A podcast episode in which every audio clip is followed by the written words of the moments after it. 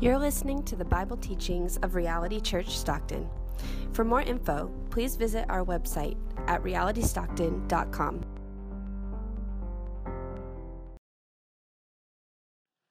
Our text today is from Nehemiah 6, beginning in verse 1.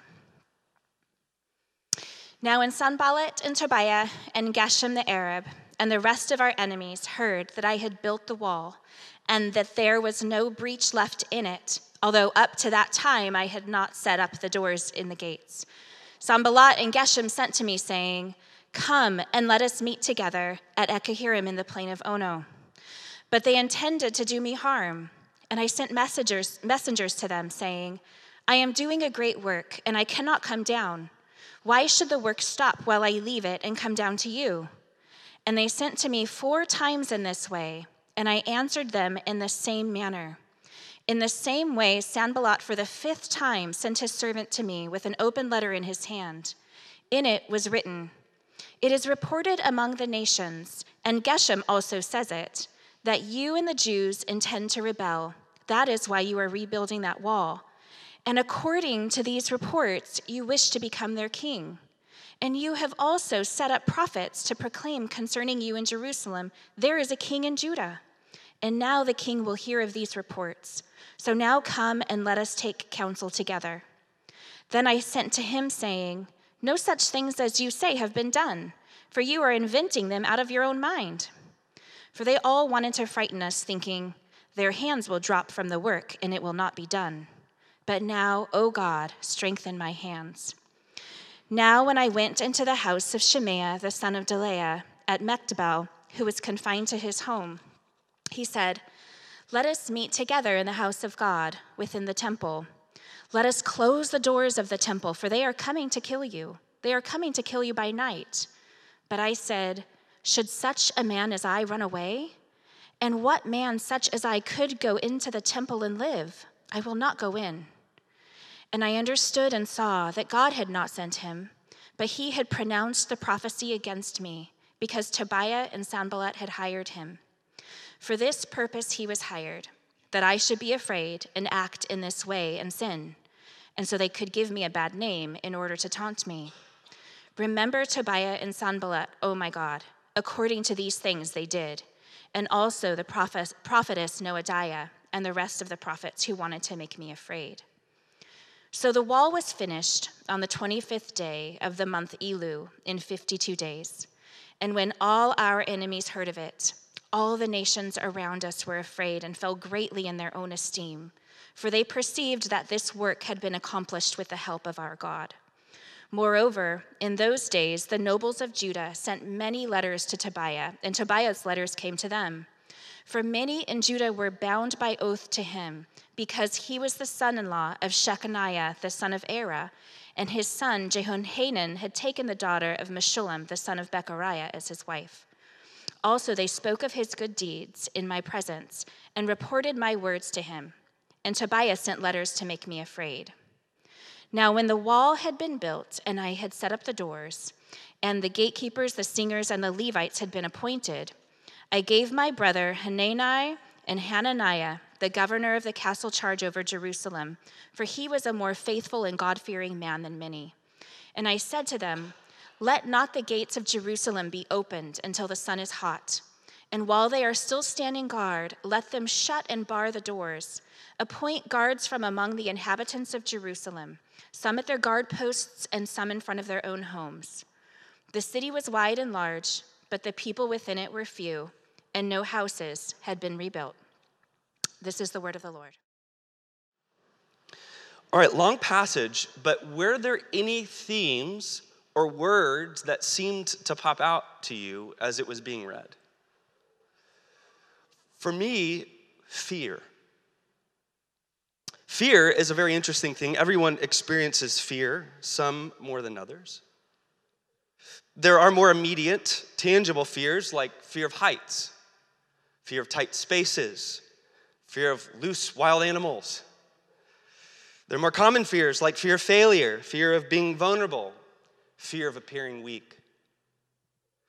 There are more irrational fears, like fear of gravity. That's a thing. Fear of clocks. I didn't know that was a thing. Fear of clowns. No, that's rational, isn't it? Yeah, that, that's more on the rational side. Or then some like, you know, like some of our leaders, I won't mention who, but like for Matt, there's the irrational fear of spiders. Now, some scientists, I read up on this, some scientists would explain that this is due to a maladapted response system. He may still have a caveman mentality, like spider will end humanity, ah, you know, that sort of thing. No offense, buddy. Um, fear is a very powerful experience for good or for bad. It can flood your body, your body with adrenaline so that you can fight or flight. Fear can be uh, an, an, actually like a, a positive sensation in times of thrill. That's why you go on like roller coasters or people do things like jump out of airplanes and stuff like that. Fear can cause your body to jolt. Fear can cause you to cower. Fear can cause you to tremble and shake. It can make your face go pale. It can make your face blush. Or if your body gets very desperate and realizes there's no way out of it, your body can be like, deuces, I'm out, and faint. I'm out. But as many of us know, it can also be debilitating. This is probably one of the most devastating experiences of fear. It leaves us weak, it leaves us disengaged, it isolates. You, you never quite feel like 100%, not fully present, always feeling like you're having to sort of cope with this nagging sense of dread below the surface. This is probably one of the most common experiences of fear among us as a church community. And I know I don't need to stand up here and explain any of this to you of how it negatively impacts life. If you de- deal with fear in any sort of sizable way in your life, you, you're already aware of that.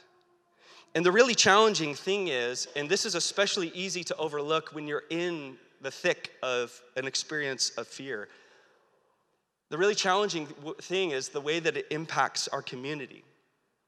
How, when the members, the individual members of the body of Christ, are debilitated by fear, it impacts the community as a whole. The whole community is weakened and disengaged. When one suffers, we all suffer together. It's just part of the gig.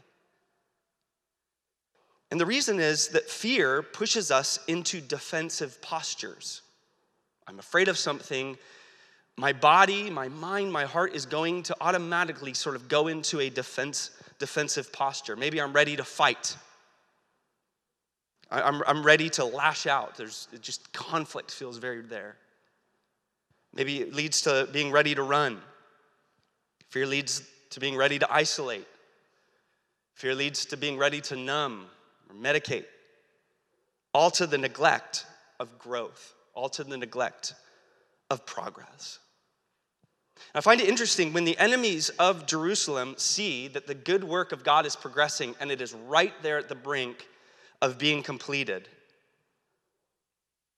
The last ditch effort to come against the rebuilding of this wall and ultimately the rebuilding of God's people are fear tactics. Verse 9, for they all wanted to frighten us. Verse 13, that I should be afraid. Verse 14, prophets who wanted to make me afraid. Verse 19, Tobiah sent letters to make me afraid, afraid, afraid, afraid. So each movement in this chapter is very unique and actually very creative. There are very creative tactics to come against God's people, they are very diverse. But what Nehemiah identifies and what every single one of us must learn to identify is that behind all of them is fear. You reduce it down to its most basic essence, and it's fear. Fear tactics that were intended to get Nehemiah to one, come down, two, run away, and three, give in. So, first, fear tactics intended to get Nehemiah to come down. Now, the Bible will often use spatial terms or other descriptions in order to alert the reader of something spiritually significant going on. So, for instance, in John's gospel, John's going to employ the use of light and dark and day and night all the time to indicate to the reader, oh, something significant is happening here. Or as you read through the book of Genesis, for instance, especially in the earlier chapters of Genesis, you'll see this mention often of moving eastward, moving eastward. So and so moved east. And what it's supposed to indicate is that humanity is drifting further and further away from life in the garden, the way things were supposed to be, as Milton called it, east of Eden. And so here, this phrase, come down, I believe, is intended to alert us, the reader, of something significant, not just a, a move geographically south of Jerusalem to, to this place, but the potential for things to go south in Nehemiah's life, the potential for things to go downhill. Look with me again in verses one through two. Now, and again, I'm, I'm going to butcher these names. She set me up for failure here. now, when Sanballat and Tobiah and Geshem the Arab and the rest of the enemies heard that I had built the wall and that there was no breach left in it, although uh, up until that time, I had not set the doors and the gates. Sanballat and Geshem sent to me, saying, Come and let us meet together in Hakkephirim in the plain of oh no. That should have been the first like sign. Things are not, oh no, oh no, oh no, no, no. But they intended to do me harm. So Nehemiah sees right through this, this first attempt. Here it is. Come, let's meet. Let, let, let's talk about it. Let's dialogue about this. Let's, let's have a nice, civilized conversation. Come, and, and come this way so that we can tell you all of our opinions about your work that you're doing in Jerusalem. In a famous letter from the Birmingham jail, Martin Luther King Jr. wrote these words Seldom, if ever, do I pause to answer criticism of my work and ideas. If I sought to answer all of the criticisms that cross my desk, my secretaries would be engaged in little else in the course of the day, and I would have no time for constructive work. Now, we're not trying to place ourselves on the same level, MLK, or that we will ever face the same level of opposition. But the point is this if we respond to every beckoning for our attention, if we were to respond to every opinionated voice, every critical comment, every distraction saying, hey, hey, hey, come here, come here, come here, come here, we would have no time and no energy for the very things that God has called us to do. Verse 3 And I sent messengers to them saying, I am doing a what? A gr- Let's, great work. It's freezing in here, isn't it? Let's warm our hearts, let's warm our bodies. A great work, and I cannot come down. Why should the work stop while I leave it and come down to you? Who do you think you are? To pull me away from what God has called me to. Who do you think you are? Greg McKeown, in his uh, amazing book called Essentialism, said this Remember that if you don't prioritize your life, someone else will.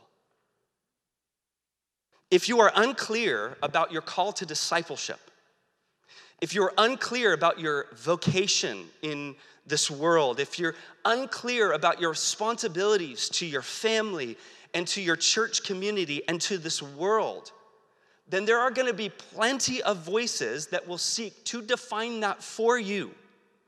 Culture, entertainment, friends, coworkers, college buddies, classmates, coworkers. There will be people lining up to define for you what you should be doing. I'll read it again. If you do not prioritize your life, someone will.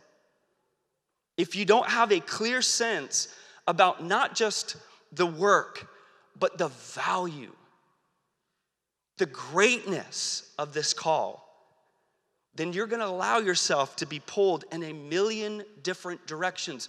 No wonder why every time I ask someone, How are you doing? it's almost always the same answer I'm so overwhelmed. I'm so busy. Nehemiah knew that at best, best case scenario, this is a distraction. And at worst, this is an attempt to kill him. Either way, it wasn't worth stopping the work. Verse 4, you guys still with me? Verse 4, and they sent to me four times in this way, again and again and again, and I answered them in the same manner. I am not going to allow your clamor to change my mind. You think you're persistent? I'm stubborn. Try me. Try me. He did not let their passion to distract him determine his answer. You're gonna love this one. I know you're gonna love this one. Anne Lamott put it this way No, period, is a complete sentence. I guess that didn't have the effect I was anticipating. no is a complete sentence. We have a hard time with that one, don't we? We have a real hard time with that. See, giving your yes to something, especially giving your yes to something great, means that you're also going to need to give a clear no to a lot of other things. To a lot of other things. And here's the tricky thing for us you're gonna have to give your no to really good things as well. To say yes to something means I'm gonna have to say no to a long list of things, not necessarily because they're bad or morally wrong or not important, but because I'm a human being with limited capacity and I'm giving my yes to this. But again, this is hard for us. Why? Because we're people pleasers. And we have a very hard time telling people no. Why? What are they gonna think? Are they gonna take offense to this? What if I lose this friendship? What if, what if, what if I lose this opportunity? What if I never get the invitation again? See, the Bible instructs us let your yes be yes and your no be no. Be clear in your yes, be clear in your no. I didn't let him change my mind. Verses four through seven. In the same way, Sanballat, for the fifth time, sent his servant to me with an open letter in his hand. In it was written, quote, It is reported among the nations. And Geshem also says it. I got a bunch of people who will confirm this. That you and the Jews intend to rebel. That is why you're building the wall. And according to these reports, you wish to become their king. And you have also set up prophets to proclaim concerning you in Jerusalem. There's a king in Judah. And now the king will hear about these reports. So now come and let us take counsel. Now, if there was ever a time in Nehemiah's work to leave the work and to come down and to sort it all out, it would be right now. The stakes are very high. They have turned up the heat on this thing. They are accusing him of rebellion against the king. They are accusing him that he's on a power trip and that he's assembled yes men to boost his ego and his reputation. And now they're threatening to take all of this to the Persian king, who has the capability of destroying him like that. If you don't come down and meet us, we're gonna turn the heat up on you. If you don't come down to meet us and talk about this, we are gonna make you pay if there was ever a time to come down, sort this whole thing out, it would be right now. But I love this. He doesn't. Verse 8 through 9. Then I sent to him, saying, What? No, no such thing as you say have been done. No such things as you say have been done. For you are inventing them out of your own mind. You are tripping. For they all wanted to frighten us, thinking their hands will drop from the work and it will not be done. But now, oh God, strengthen my hands. Amen. No means no. I don't need man's approval, let alone from you. My source of approval, my source of identity, my source of purpose, my reputation, my strength is in God. I don't need you. I don't need your approval. Whatever you're threatening to take away, I wasn't interested in the first place. I have my everything in Christ, or in his case, I have my everything in God. I am complete. Amen? Now, secondly, we see fear as being used to try to get Nehemiah to run away. Verse 10 through 11. Now, when I went into the house of Shemaiah, the son of Delea, Del- come, Karen. Oh, cheater. Son of um, M, he who uh, was confined to his house, he said, Let us meet together in the house of God within the temple.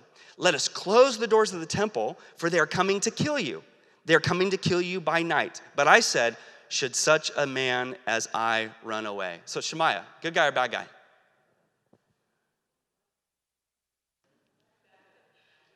This is important. Bad guy.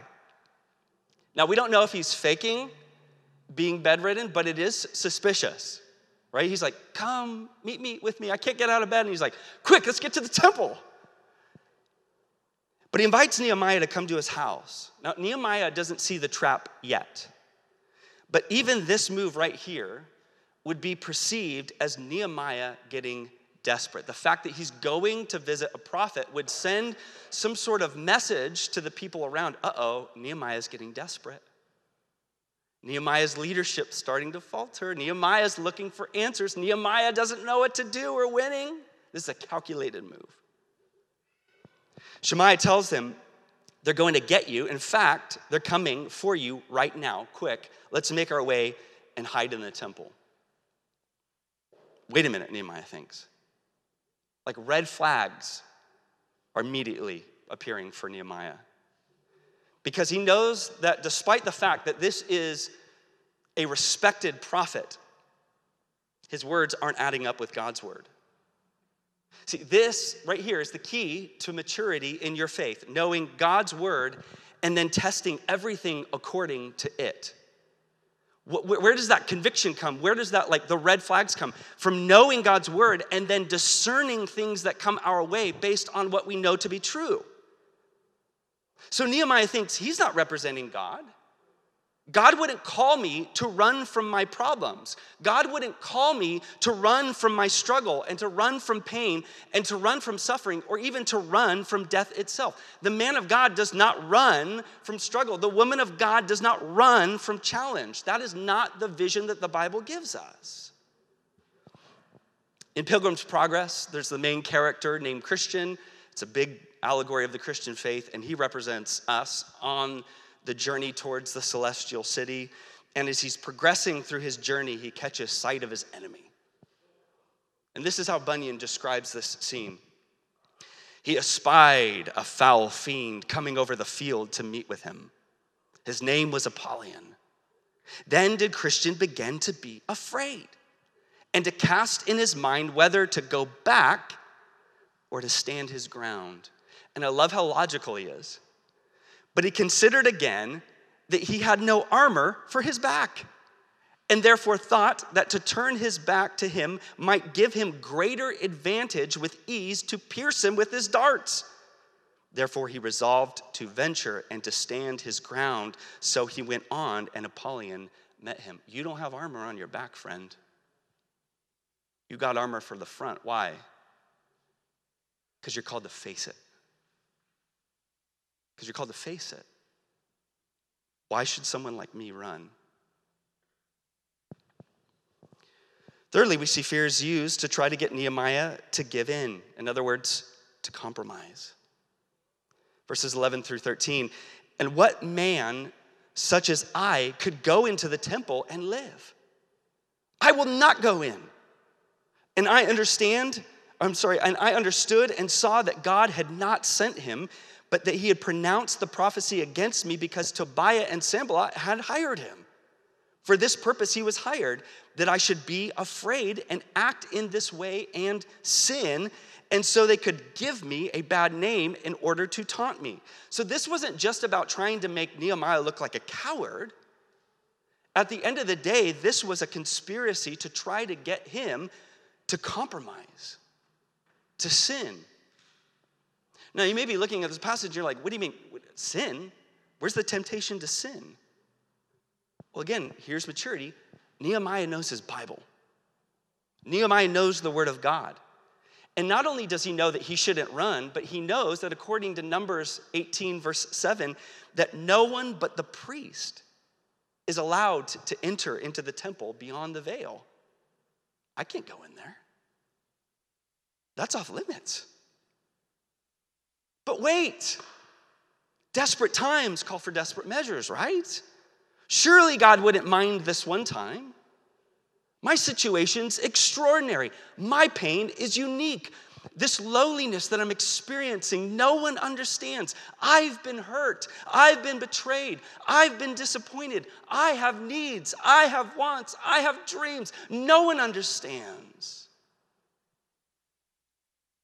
It's really, really easy to go down that road of compromise. And once you take that first step, desperate times call for desperate measures. It becomes all the more to, easy to justify the next step, and the next step, and the next step, and the next step, until finally your conscience is so seared.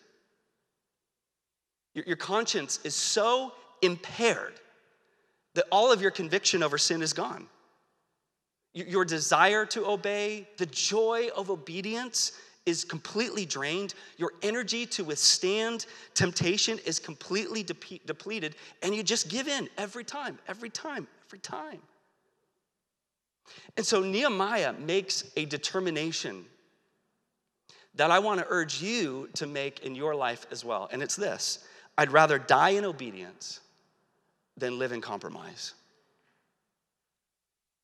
I would rather die in joyful obedience to God than to live in the ease of compromise. I'd rather suffer while honoring God than experience the dishonor of giving in. Verse 14, remember Tobiah and Sanballat, oh my God, according to these things that they did, and also the prophetess Noadiah and the rest of the prophets who wanted to make me afraid and afraid and afraid and afraid and fear and fear and fear and fear. So why do we say yes when we know that the answer ought to be no? Why do we give in to pressure? Why do we conform? Why do we overcommit? Fear of disappointing people, fear of missing out, fear of being unimportant, fear of being irrelevant. Why do we run from difficult challenges? Fear of loss, fear of scrutiny, fear of rejection, fear of being unimportant. I'm sorry, fear of death, fear of pain. But here's the question why do we compromise in sin? Where is fear in the equation of compromise and sin? And this is a trickier one. Why do we give in?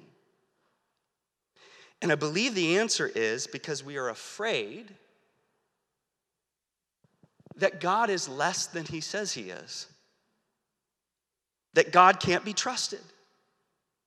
The fear that God is holding out, the fear that God isn't real, the fear that God isn't good, the fear that God isn't sufficient.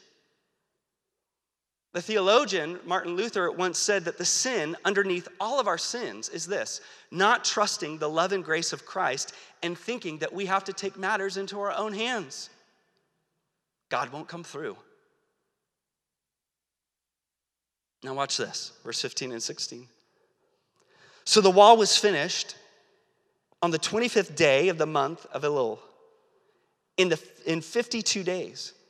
And when all our enemies heard of it, all the nations around us were what? Afraid and fell greatly in their own esteem. For they perceived that the work had been accomplished with the help of our God. So, this great reversal is occurring right in front of us here. The enemies who were arrogant and tried to make God's people afraid are now being humiliated and find themselves afraid. It's like that scene that I've seen it in a, a, billion movies where there's like an underdog alone by themselves and the, the cards are stacked against them and all their enemies are facing them and they're closing in. And then all of a sudden, all of them begin to run and they're like, yeah, they're afraid of me. And then they turn around and realize that something or someone much bigger is behind them. There's nothing frightening about the Jewish people. Nothing. And it's weird that I have to say this, but I think it's important. There should be nothing frightening or intimidating about us, the church. Nothing. We don't succeed through being the biggest. We don't succeed through being the best or through being the strongest or like bulldogging our way through life. What causes the surrounding nations to tremble is when they realize that such a great God is committed to such a powerless people like this.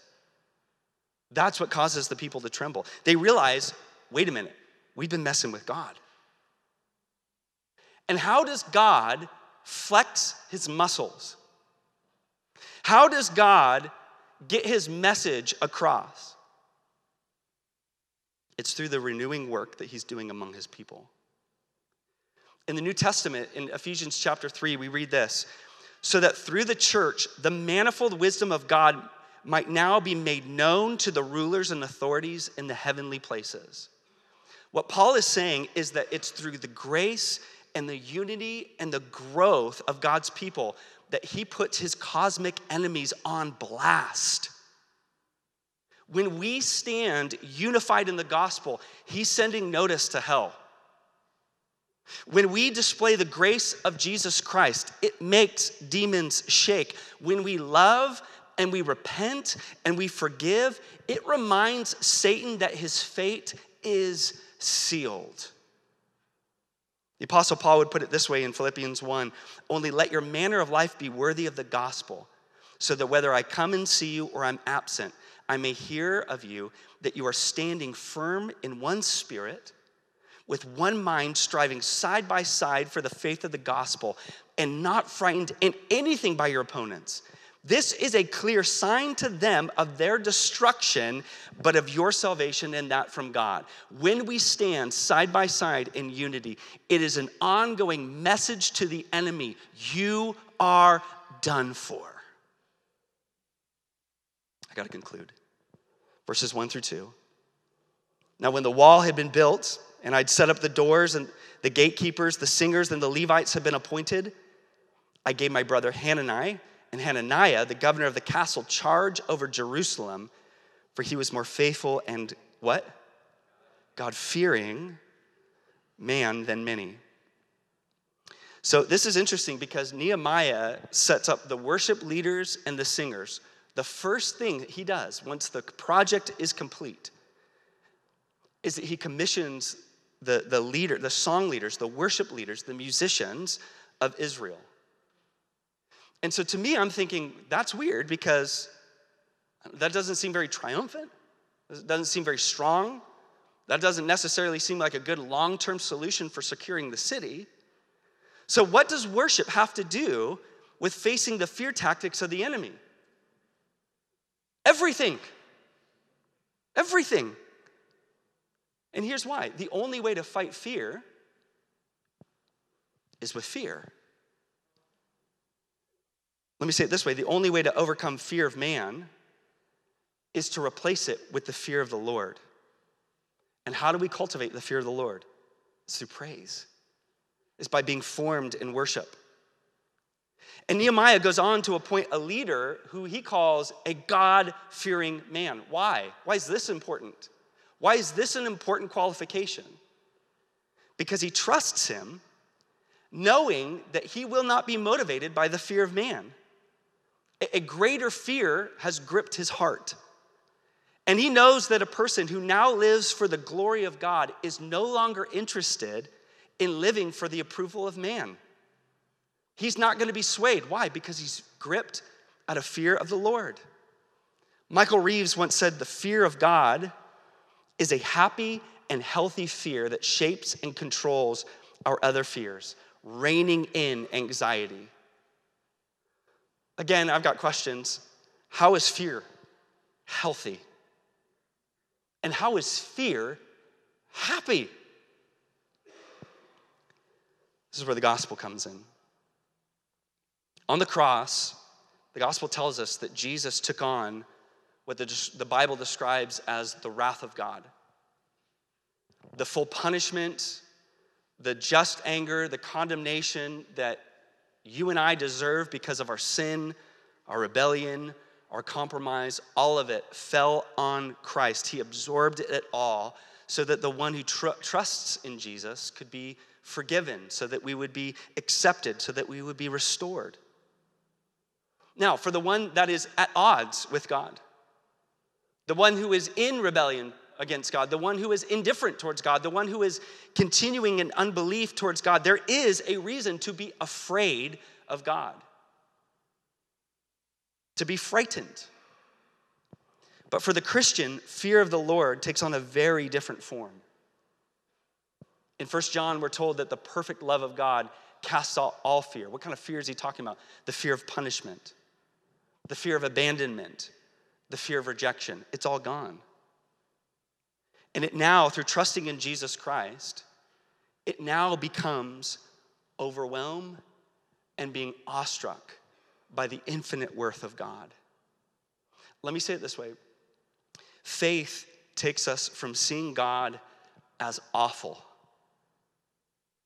which I have to imagine in a room like this. There are some of us that are like, just God is awful.